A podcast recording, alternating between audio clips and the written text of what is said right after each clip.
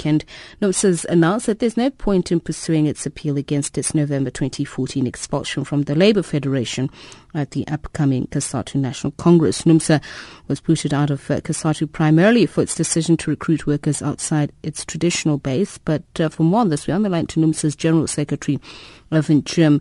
A very good afternoon to you, Mr. Jim, and thank you very much for speaking to us. Was it a hard decision for the Central Executive Committee of NUMSA to finally agree to not seek readmission into COSATU?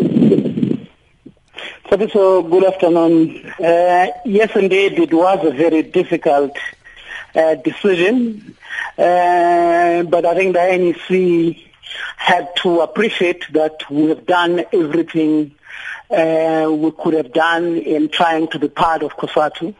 There has been a conscious decision backed with action by COSATU.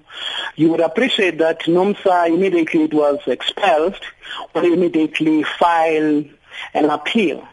What shocked us was that even before our, our appeal could have been had, on the May Day in, in, in, in, um, uh, in May Day in, in Durban, what happened was that COSATU announced a launching of a new trade union, and they were very clear that this new union is meant to replace NUMSA, to replace NUMSA, and they were calling on all workers of NUMSA to dump NUMSA and go and join a union called LIMUSA.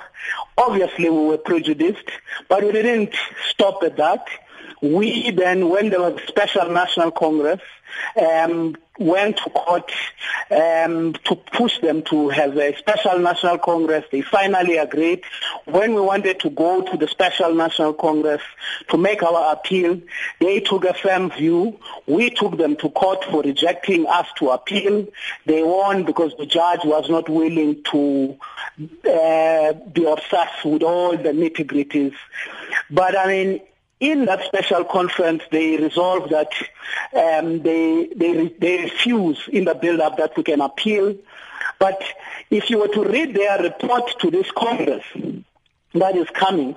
They basically writing a report that says the very special national congress that took place where they refused that we must appeal, that special national congress endorsed NUMSA dismissal.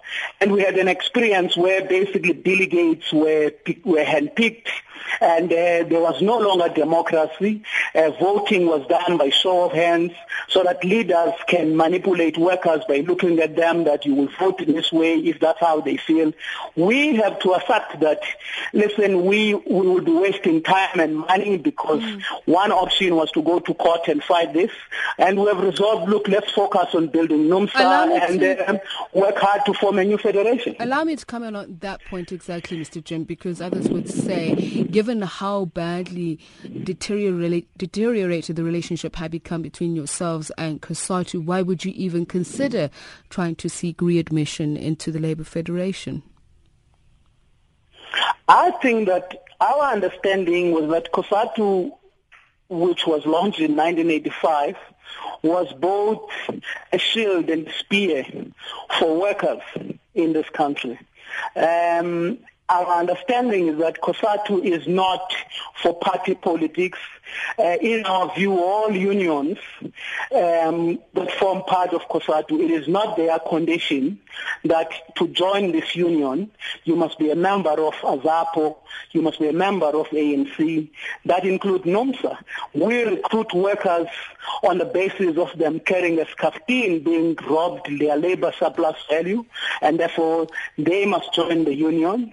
Of course, trade unions are prime mass organizations. They can't keep out of politics um, because the ruling class that robbed their labor surplus value broad daylight, it operates during the day and night.